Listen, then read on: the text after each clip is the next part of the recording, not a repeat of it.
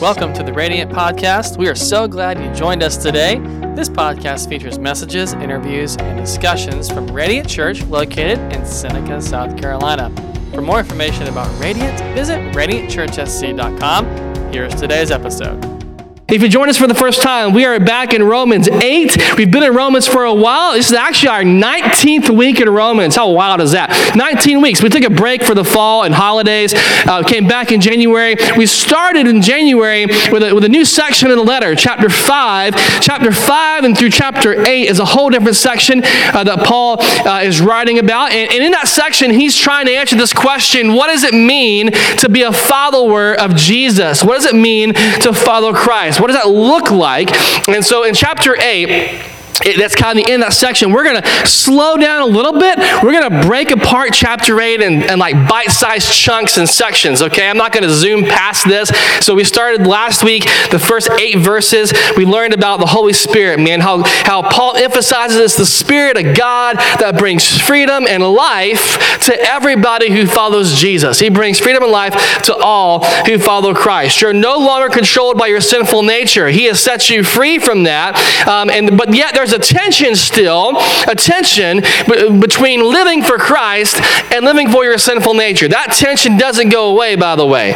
Uh, we'd like it to, but it doesn't. And the reason why it doesn't is because this side of heaven, you're, you're not perfect yet. You, you, you're not on the same level as Christ. We are perfected in eternity. Once we get to eternity, that's when we reach that, that level that Christ is on. But we're not there yet, this side of heaven, okay? So we're going to have those struggles. We're going to have those tensions in place. But as a follower of Jesus, your sinful nature does not dominate your life because Christ has set you free from that. It should never dominate your life and control your life in its entirety. And so, what Paul's going to do uh, in this next portion of Romans 8 that we're going to work our way through here this morning um, is he's going to do this. He's already established, again, that the Holy Spirit brings you freedom and life. Now, what he's going to do in the next part we're going to look at, he's going to talk about how the Holy Spirit brings you into the family of God, the body of Christ, the church community, whatever it is you want to use. He's going to talk about how that adoption takes place spirit of adoption. We're going to talk about that here this morning. Um, I don't know if you've ever been around folks who've been adopted before, or if you know what that process is like. It's a very powerful type process if you think, think about it, you know? I mean, you think about this. There's somebody who who adopts another individual, and kids, whatever, different culture, race, background, you know. Maybe, maybe they came from hardship and there's a lot of brokenness and some baggage they carry in. Maybe it's the result of a, a tragedy that happened and they're, they're bringing folks in because of that. Well, there's, there's different reasons why it happens. But, you know, when adoption takes place, it's, it's a very powerful thing. They become part of the family, right? The, the kids who are adopted have the, the same name, the same privileges, the same same standing as other folks in the family. They may not be blood, but they're family nonetheless. And can I just tell you this morning, that is what God does for us when we say yes to Him. We are adopted, we are brought into the family of God. We didn't start there, we don't originate there, but God brings us in. When we get to Romans chapter 11, we're going to, on a whole new level, learn what it means as, as Gentile believers, for sure, non Jewish believers, to be adopted into God's family. But even Jewish believers are adopted as well. Why? Because lineage, ancestry, ethnicity doesn't save you. That's one of the tension points, a major one, that Jesus has with the Pharisees in the Gospels. They want to point back to Abraham, and he says, Yeah, Abraham is right, but in a spiritual sense, by faith. We're saved by faith. We're not saved by, by our lineage or ethnicity or any of those types of things. Um, God has one son. Nicene Creed puts it very well. It says this about Jesus He was begotten of the Father, light of light, very God of very God, begotten, not made, consubstantial, fancy word there, meaning of the same substance or essence, meaning He is the same as the Father.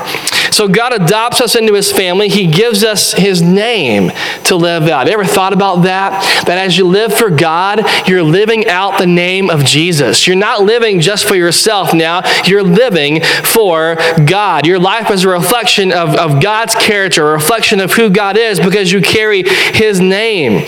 always learn that growing up.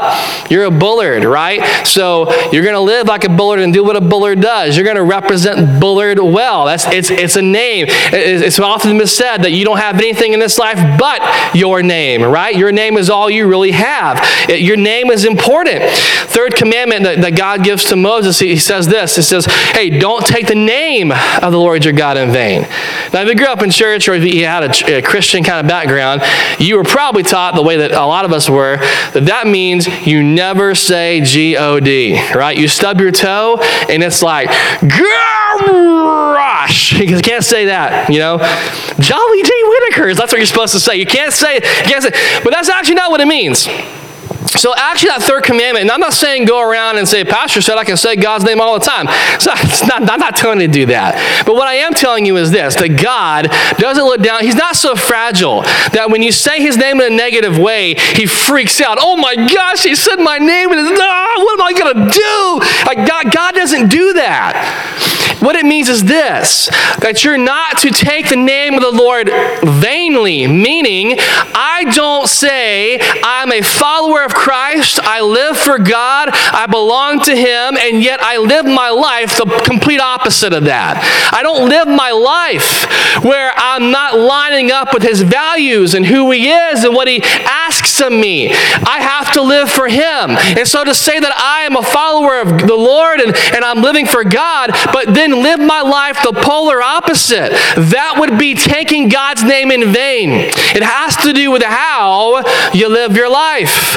Why? Because when you are adopted into God's family, the name is important. I don't know if you've ever seen the movie Miracle on Ice. It's a great movie about 1980 U.S. Olympic hockey team, and the, that's the team that beat the Soviets and won the gold medal. And there's a great, great scene where the hockey team, they're doing, they're doing suicides. They're skating suicides. They tied the Swedes or whatever, and the coach is upset. So Herb Brooks has them doing suicides, and he'll ask them, hey, what's your name? you know, and they'll give their name, you know, and I, who do you play for? I play for the University of Minnesota. Skate again. They keep skating, and this happens for hours. And at the very end, he asked one of the, he asked the guys, the team captain, "What's your name?" Mike Eruzione. What do you? Who do you play for? I play for the United States of America. And the coach says the name on the front is more important than the name on the back. When you carry the name of God, when you bear his name, yours is no longer important. It's not about you, it's about him. It's all about him. I'm not Andrew, the white middle class, married father of three, postgraduate degree follower. That's not who I am. I am Andrew who follows Christ. A Christ follower is not separated by demographics. It is not the rich and the poor and the black and the white and the men. and The women. A Christ follower is all encompassing. When I get to God's kingdom and I get to stay in the family of God for eternity, only one thing will matter that we are all there in God's family. It spreads across every demographic line you might want to create and draw. God's family is all encompassing. And so I am a follower of Christ. No matter who I am, where I'm at, what my demographics say, that's what should define me. I'm a follower of Jesus. And that starts when I say yes, and the Spirit of God, we'll learn today, brings me in or adopts me in to his family. Look at Romans 8 9. We're going to start there this morning. Romans 8 9. Paul says this You're not controlled by your sinful nature, you're controlled by the Spirit, if you have the Spirit of God living in you. And remember that those who do not have the Spirit of Christ living within them do not belong to Him at all. So, who's Paul writing to here? Well, he's, he's writing He's writing to Christians. He's writing to Christians. There's, there's, there's a lot of Jewish believers in the Roman church. There's also an increasing number of Gentile or non Jewish believers coming in. They're leaving behind paganism as they come into the kingdom of God. And so Paul is saying, look, when you come in, yeah, your adoption happens, leave your sinful nature behind, all right? Leave it behind. You're not controlled by that any longer. and you have the Holy Spirit dwelling within you. I love the imagery that Paul uses right here. So pay attention to what he says here because what you're going to see is you're going to see what's called the, the Trinity. And if you're here this morning, like, Pastor, what is that? The Trinity is this belief that God is three distinct persons and yet he exists as one. And you say, wait a minute, that sounds wildly crazy. There's three gods. I, I know, it sounds nuts. It'll make your head explode. But there's one God who simultaneously exists in three people. So the best illustration I've, I've come up with over the years to explain this is if you take an ice cube out in a hot July day, put it on the pavement, you will see water existing simultaneously in three properties, but it's still water. It's a solid as, as the cube of ice. It's a liquid because it's melting, and yet what you cannot see is the vapor that is evaporating into a gas form, and yet it's still water at the same time. And I think that's, that's the way that God works. And let's look here Romans 8 9. Paul alludes to the Trinity right here. He says, Look, you have, you have the, the, the Spirit, you're controlled by the Spirit, which is Holy Spirit. Okay, there's, there's the first one. You have the Spirit of God living in you. All right, second instance, reference to God the Father. Those who don't have the Spirit of Christ, Christ is the Son. We're not talking about three spirits. There's one Holy Spirit. But you have God the Father, God the Son, and you have the Holy Spirit all referenced right here in a passage where he's talking about the Holy Spirit itself. He is referencing the Trinity and how it exists. And God the Father, God the Son, and God the Spirit. Look at verse number 10. And Christ lives within you. So even though your body will die because of sin, the Spirit gives you life because you've been made right with God. And the Spirit of God who raised Christ from the dead lives in you. And just as God raised Christ Jesus from the dead, he will give new life to your mortal bodies by the same Spirit living within you.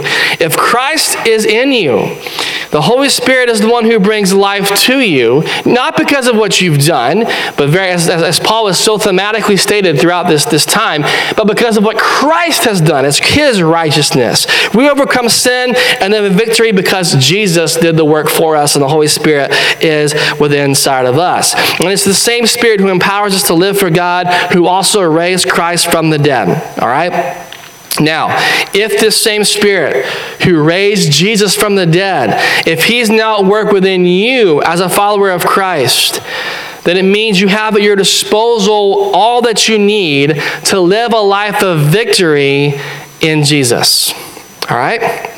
You can't do this on your own, but you can do this with Christ living within you. You can do this in His power, but not in your own power. So, how do we know the Holy Spirit dwells within us? How do we know that? Is it because we do weird things, you know?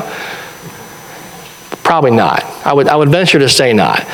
Holy Spirit doesn't cause you to bark like a dog and kind of go crazy. Is it because we, uh, we teach about it in church and we belong to a church community? It's like, hey, we believe in the gifts of the Spirit and He still operates. Is that why? No, that's, that's, not why, that's not why either, actually. No, the answer really is this. The answer, here's the answer. You cannot be a follower of Christ without the Holy Spirit. Okay?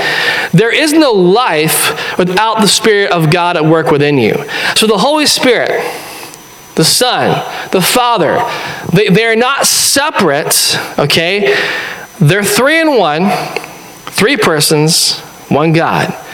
They're not separate. Notice when Paul talks about the Holy Spirit in verse 9, he says, the Spirit, the Spirit of God, the Spirit of Christ, as if they're all there together, because they are. They're not separate, they're together. Which means what? They never separate from you, they're with you. This is why Jesus can say to his followers, Hey, if you've seen me, you've seen the Father. Why? Because he's one with the Father. It's why he says, Hey, as, as he's ascending up to, to back to heaven after he's risen from the dead, he goes, Hey, listen, I'm with you all ways to the end of the world. How is that possible? You're going up there because the Spirit of God is going to come. And because when the Spirit of God comes, He resides within you. What does that mean? That means Christ is with you to the very end. That's how we can say those things because the Spirit, the Son, and the Father are not separate, they're together. And so God is with you. We got all kinds of stereotypes, though, about these guys, don't we? Some of the stereotypes about God the Father, I, I, I always imagined this growing up. That the Father is this old cranky dude with long hair on a throne, and he's just waiting to judge you for the wrong thing you do. And yet at the same time, he's got good, timeless, sage kind of wisdom like Master Yoda. You know, it's just that kind of guy. And then you have Jesus with the long hair and the sash. You know, he's got the sandals. He's all about peace and love and freedom and that kind of thing. Kind of a hippie in a way. And there's the Holy Spirit, which is kind of weird. Like, is he a ghost? Because some, some folks call him the Holy Ghost. Is he? I thought we were supposed to believe in ghosts. Is he a ghost? Is he an energy? Is he a force? Like, what is he? And so we have all those stereotypes. None of those stereotypes are true. None of them are, are, are, real. None of them describe who God, they're, they're all false. They're all wrong. But the Father, Son, Spirit do work in concert with each other. And they're always working towards the same goal, adopting you and me into the family of God. Working to adopt us into God's family. God doesn't condemn you. He loves you. He wants to change your life. The Son, He wants you to receive the offer of salvation that cost Him His life so you could be accepted into God's family. The Spirit of God joins with your spirit, as we'll see here in a moment, to confirm that, that you are part of God's kingdom and bring you in to that family of God as well. They're all working towards that end. If you try to follow God without the Spirit, you're not going to get Jesus, you're not going to get Christianity, but you are going to get a lot of religion. You're going to get a lot of that. Why? You can't do this kind of stuff in your own strength. So many folks want to do that. They want to follow Christ and make it about things that they did. Well, you know, isn't it great that I, I obeyed God this week and He's super happy and pleased with me? God is not pleased with whatever you do. He is pleased with Jesus, what Jesus did. And because we put our faith in Christ, then He's pleased with us. It all comes back to Jesus. And I'm working real hard. I mean, I grew up in the deep south. I get it. We have this idea that we can just somehow make our way to God concrete. You can't can't do it. It all rests in Christ. It all comes down to your faith, being with Jesus. So when you mess up, is God ready to kick you out, man? It's like, you know what? It's one time too many, boom, you're gone. No, not at all. Hey, you're like, yeah, but God, I, I did all this stuff, man. I, I, I, said I wouldn't do it again. I did it again. I said I wouldn't go there again. I did. I, I, prayed. I, I bargained. Did all the things I'm supposed to do. And God's like, yeah, man, I know. And I watched the whole thing, dude. Like I saw all of it. But we're still cool. I still, I, I'm going to forgive you. I'm there. Why? Because when I'm part of the family of God, I'm adopted into God's family, He still loves me. He still cares for me. He still dispenses mercy. He still gives me grace. He's still calling me to step out of my old life, my old name, and wear His life and His name in a world that needs Him. A lot of the Christian life is about living and dying living and dying. We are, we are living for Christ and dying to ourselves. A lot of it is about living and dying. The mistake we make, if we're not careful, is we'll focus too much on, on God making this life right here our best life. I'm not advocating we be monks and you know vow poverty and go live in the mountains forever. I'm not saying we should do that because um, if you want to, you can be by yourself. I'm good. I, I like where I'm at, but I will say this: I don't want more of this life. This life is not my best life. It'd be great for God to do some things different, 100%. You know, but this is not my best life right here. I want to be careful to, to, to, to be, I want, I want to be free to do all that God has called me to do. I want to be free to do all that God has called me to do, okay? But I want to be careful not to do the things I think I should do. They said, wait a minute, why, why would you say that? Because if I do the things I think I should do, it will tie me up to where I cannot do what God has called me to do. I'm not hearing from God's Spirit. I'm not following His leading. I'm doing what feels good and feels right, which sometimes lines up, but oftentimes it doesn't. And though it might be well intentioned, it's keeping me from doing what God is calling me to do. I don't want to be in that place. And so before I do anything, I'm always thinking, God, Lord, is this, is this where you want me to go? Is this your will for me? Is this the direction I should go in? Because I want to be free to do everything He's called me to do. I don't want to do the things that I think I should do. at that expense. Verse number 12. Therefore, dear brothers and sisters, you have no obligation to do what your sinful nature urges you to do. For if you live by its dictates, you'll die. But if you live through the power of the Spirit, I'm sorry, but if the, through the power of the Spirit, you put to death the deeds of your sinful nature, you'll live. So if we live according to our own desires and our own sin, Hey, what's the answer? Well, we're going to die. We're not going to, we're not going to have a, a, a, unification with the Lord. We're going to be spiritually separated. And that's what we're going to, uh, that's what we have to, to die to. We have to die to our own desires to be united with Christ for all time. I've got one good eye this morning. So I'm reading with one, one good eye, man. My other eye is kind of messed up. We die to our passions, we die to our culture, we die to our, our sinful desires as we live by the Spirit of God. Now, here's the trap. Listen to the trap here for a moment. The trap is this religion teaches you that by your own power, you can control your destiny, all right? In the sense of this, that you can put sinful nature under your control, that you can have some kind of you know, leeway over it we don't have incantations and charms and amulets and formulas in Christianity. Why is that? Because you can't control this on your own. Okay? You can't defeat sin on your own. You can't harness it on your own. It's all coming back to who Christ is. Jesus controls it, He defeated it. The Spirit of God empowers you to live for Him and have victory over it. Nothing you can do in your own power can harness sin or control sin. Okay? You have to let the Spirit of God live and dwell within you to have that kind of victory. Some of you guys, when you pray, man, you're, you're praying, you're like, man, Lord, if that's the case, I just need you to take control, man. Take control of my life and do this and do that. And, and here's the problem with that God doesn't take control and force you to do anything.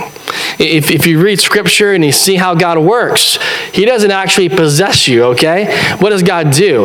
He empowers you, He influences you, but He empowers you to live for Him. He empowers you to do the right things. That's how God works if you live the way you want to live, okay, if you want to live the way on your own, your own terms, and be free from God and do your own thing and trust in your own strength to, to make it, have victory over sin, you're going to find that you're going to end up living a life that's pretty empty. In fact, you'll find that you'll end up spending eternity apart from God.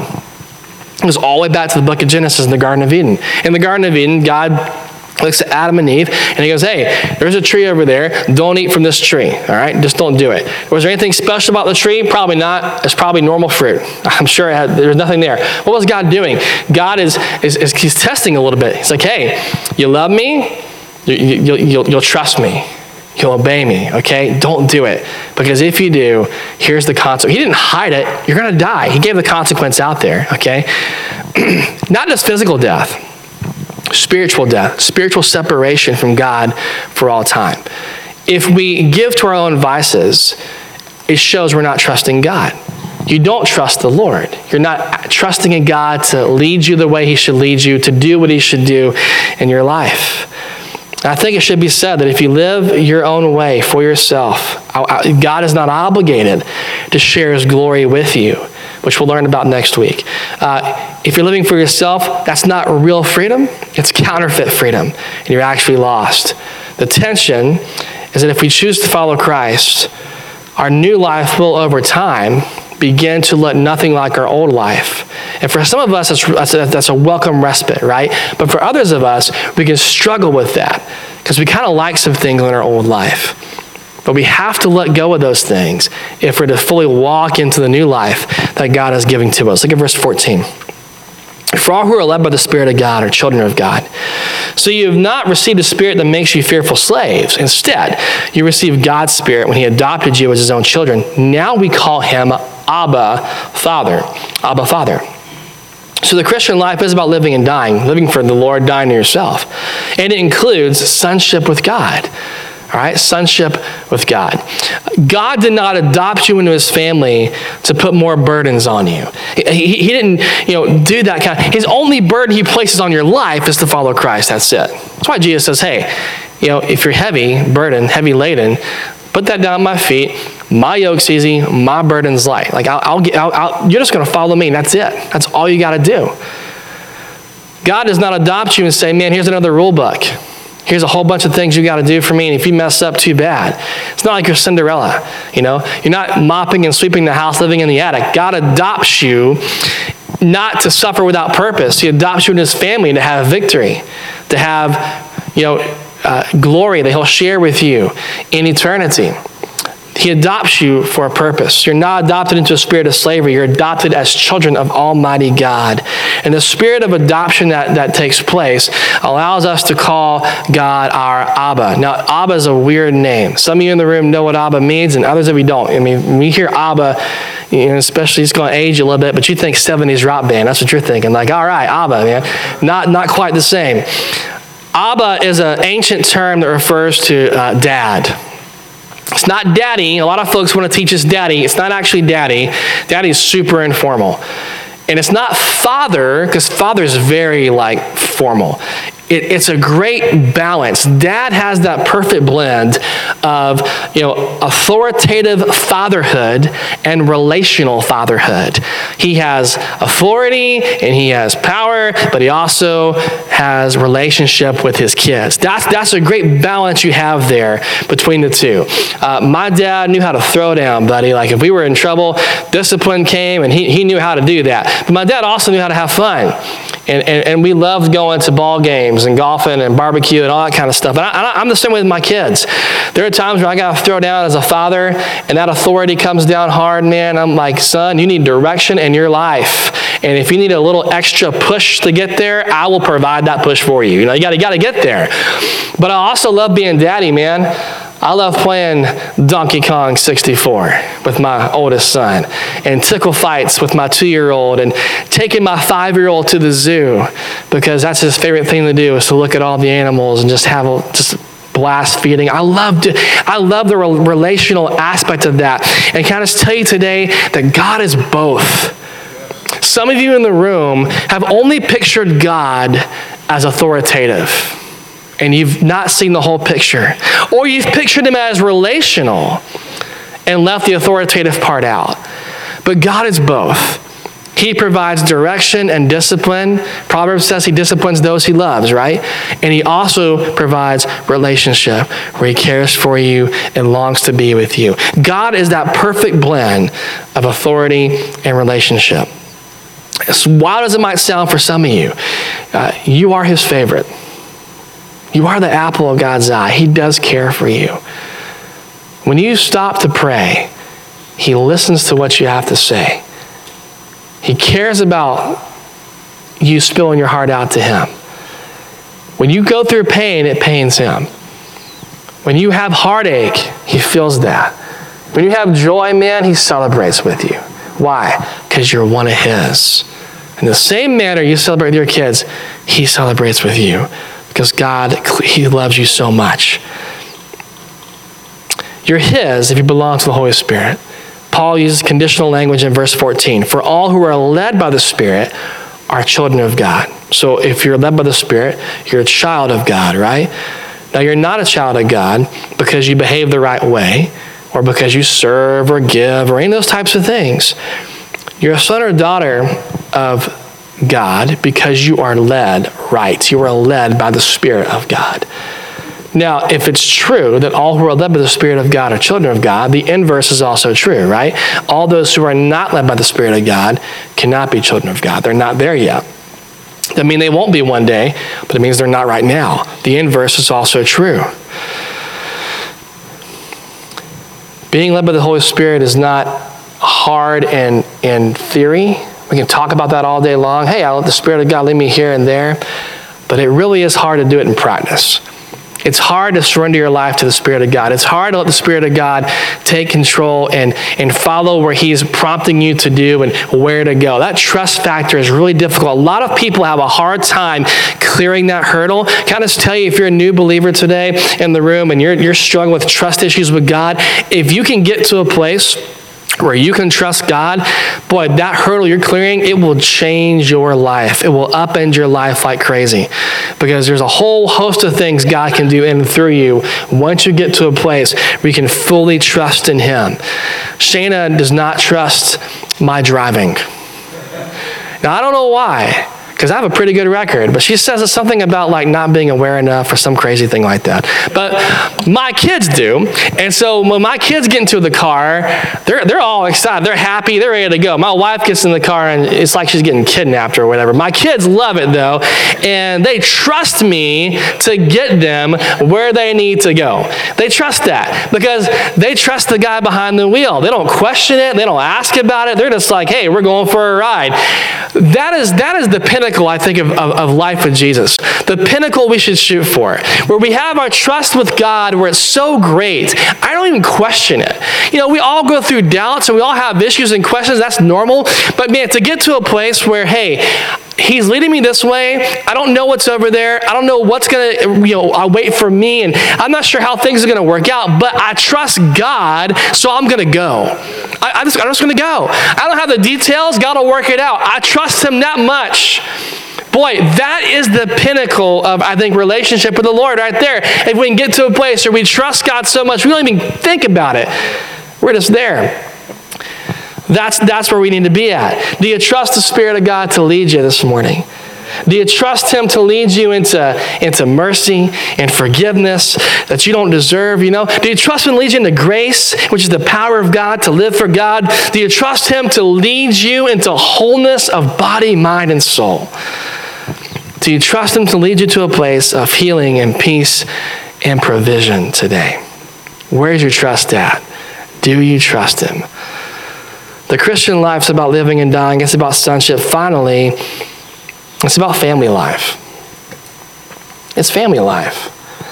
You're together on this. If you're new to church or faith, you know, in Christ, hang around long enough, you might hear somebody say something like this. They might say things like, hey, Brother Tim, you know, Sister Jan. and if, if this is all new for you, you might do a double take. That sounds a little cultish. Everyone's brother and sister. What's up with that? We don't do that kind of thing. And for people who've been Christians for a long time, you don't think anything about it. But trust me, for those who are not believers who walk in the door and they hear that, they're thinking, what the heck did I walk into? You know, is there Kool Aid somewhere? Let me avoid that. Um, it's here, here, but here's the thing as it, sounds, eh, it sounds a little odd like i don't use that term but there's nothing wrong with that why, why is that term used? This is more for my guys, this for, for who are new in the faith and have questions anything else, I guess, this morning. But, but why is the term used? Well, it's used for this reason. Once you say yes to Christ, you're now part of God's family. And so people don't use that term to be religious or whatever. They use that term because honestly, in a spiritual sense, that is who you are. You are brother Dan in Jesus. You are a sister Susie in Christ, right? And so you are a part of the family of God, and it's just a way of confirming what is already true that we are in this together. Look at verse 16. For his spirit joins with our spirit. So the spirit of God joins with your spirit to affirm that we're children of God. And since we're his children, we are his heirs. In fact, together with Christ, we are heirs of God's glory. But if we are to share in his glory, we must also share in his suffering. So the Holy Spirit joins with us who are believers and affirms that we're his. Do you ever think this morning that you have a spirit? Now, many of you in the room probably aware of that, right? But perhaps you're in the room today and you're not, you know, you walked in, you're like, I'm not sure if I believe all this stuff. And now I'm learning I have a spirit. What, what in the world is that? in Genesis, we read that we're made in God's image. That doesn't necessarily mean physically. It means that the image of God, his fingerprints are all over us. We have his, you know, we got aspects of his personality, emotion. We have a spirit. They read in Scripture that God is spirit. If God is spirit and we're made in the image of God, it follows what? It follows that we are spirit as well, doesn't it? So we have a spirit, God has a spirit. When we say yes to Christ, it's the Holy Spirit, which, which again is, is, is God, who joins us in our spirit together and says, Man, you're mine. And we are in this together. And we are a part of the family of God together. And so, as children of God, as Paul points out in verse 17, we receive a few things.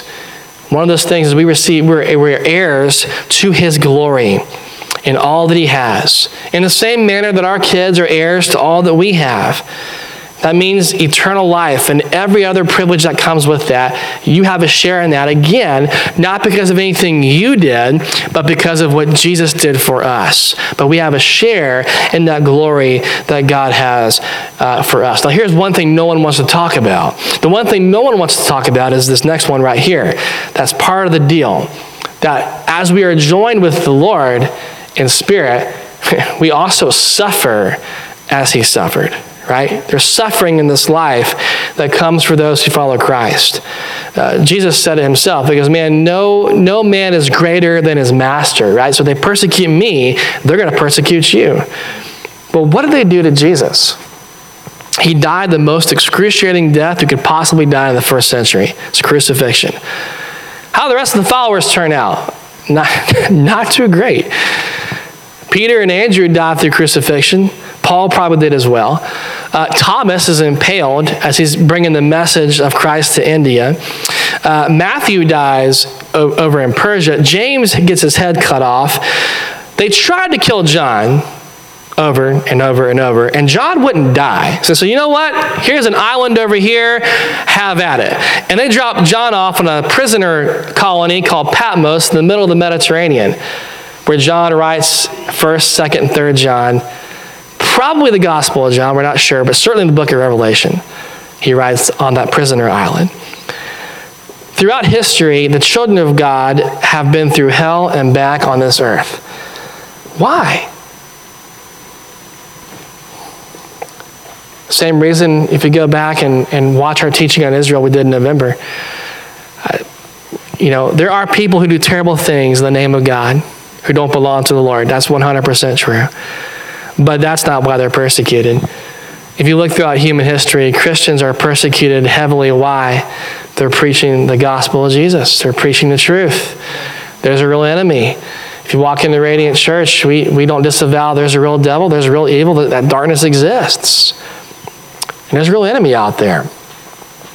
And so you're going to suffer, it's going to happen.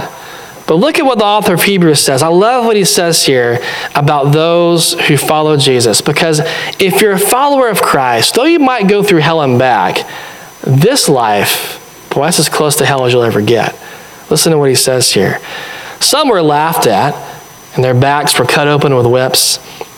Others were chained in dungeons. Some died by stoning, some by being sawed in two. It's a reference to Isaiah right there. Others were promised freedom, they would renounce their faith. How many folks had that opportunity and they said, No, I'm sticking to it? They died by fire, they died in coliseums, they died by gunshots, different ways. Then they were killed with a sword, and some went about in the skins of sheep and goats, wandering over deserts and mountains, hiding in dens and caves. They were hungry and sick and ill treated, and they were too good for this world. Every time I read that passage, it gets me. They're too good.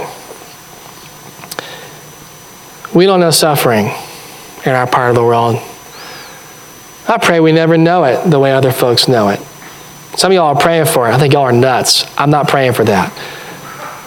But suffering is part of it. Suffering is part of the deal. And a lot of believers around the world right now are suffering because of their faith. And as children of God, you can't escape it because when you sign up to follow Jesus, you do sign up for this. Doesn't mean you'll die or be beaten or imprisoned or whatever. There's a whole multitude of ways you can suffer, okay? And we'll talk more about this next week. But it could mean those things at some point. We share in the glory of God. We get eternal life. We get all the things that come with that because we're sons and daughters of God, because we're adopted into God's family. But that also means we share in the suffering when it comes. Not enough people talk about suffering. And, I wish that would change uh, because it's an important part of the Christian life. When you're, not, when you're not teaching on suffering and you go through it, you don't know what to do. You have a crisis of faith moment. But it's in those seasons of suffering where God's Spirit really shines. And the big, I think the biggest amount of growth comes in our seasons of hardship and suffering. Because what God does He whittles away some things. You're confident in your faith. You see the power of God at work in ways you've not seen or felt before. Z, come on up. I don't know if you've been around folks who were adopted and, and heard their stories, but again, it's, it's, it's pretty special to be brought into somebody's family. To know that somebody brought you into your life and, and, and made room for you and, and gave you their family name and shared all they have with you, boy, that's really incredible to do. And spiritually speaking, all of us in this room today, we are spiritual orphans, all right? We were all born into sin apart from God, but Jesus, boy, he changed all that when he came, when he died and rose again. Speaking to his followers on the night that he was arrested in John 14, he tells them he will be returning to the Father, but after he does, the Holy Spirit will come.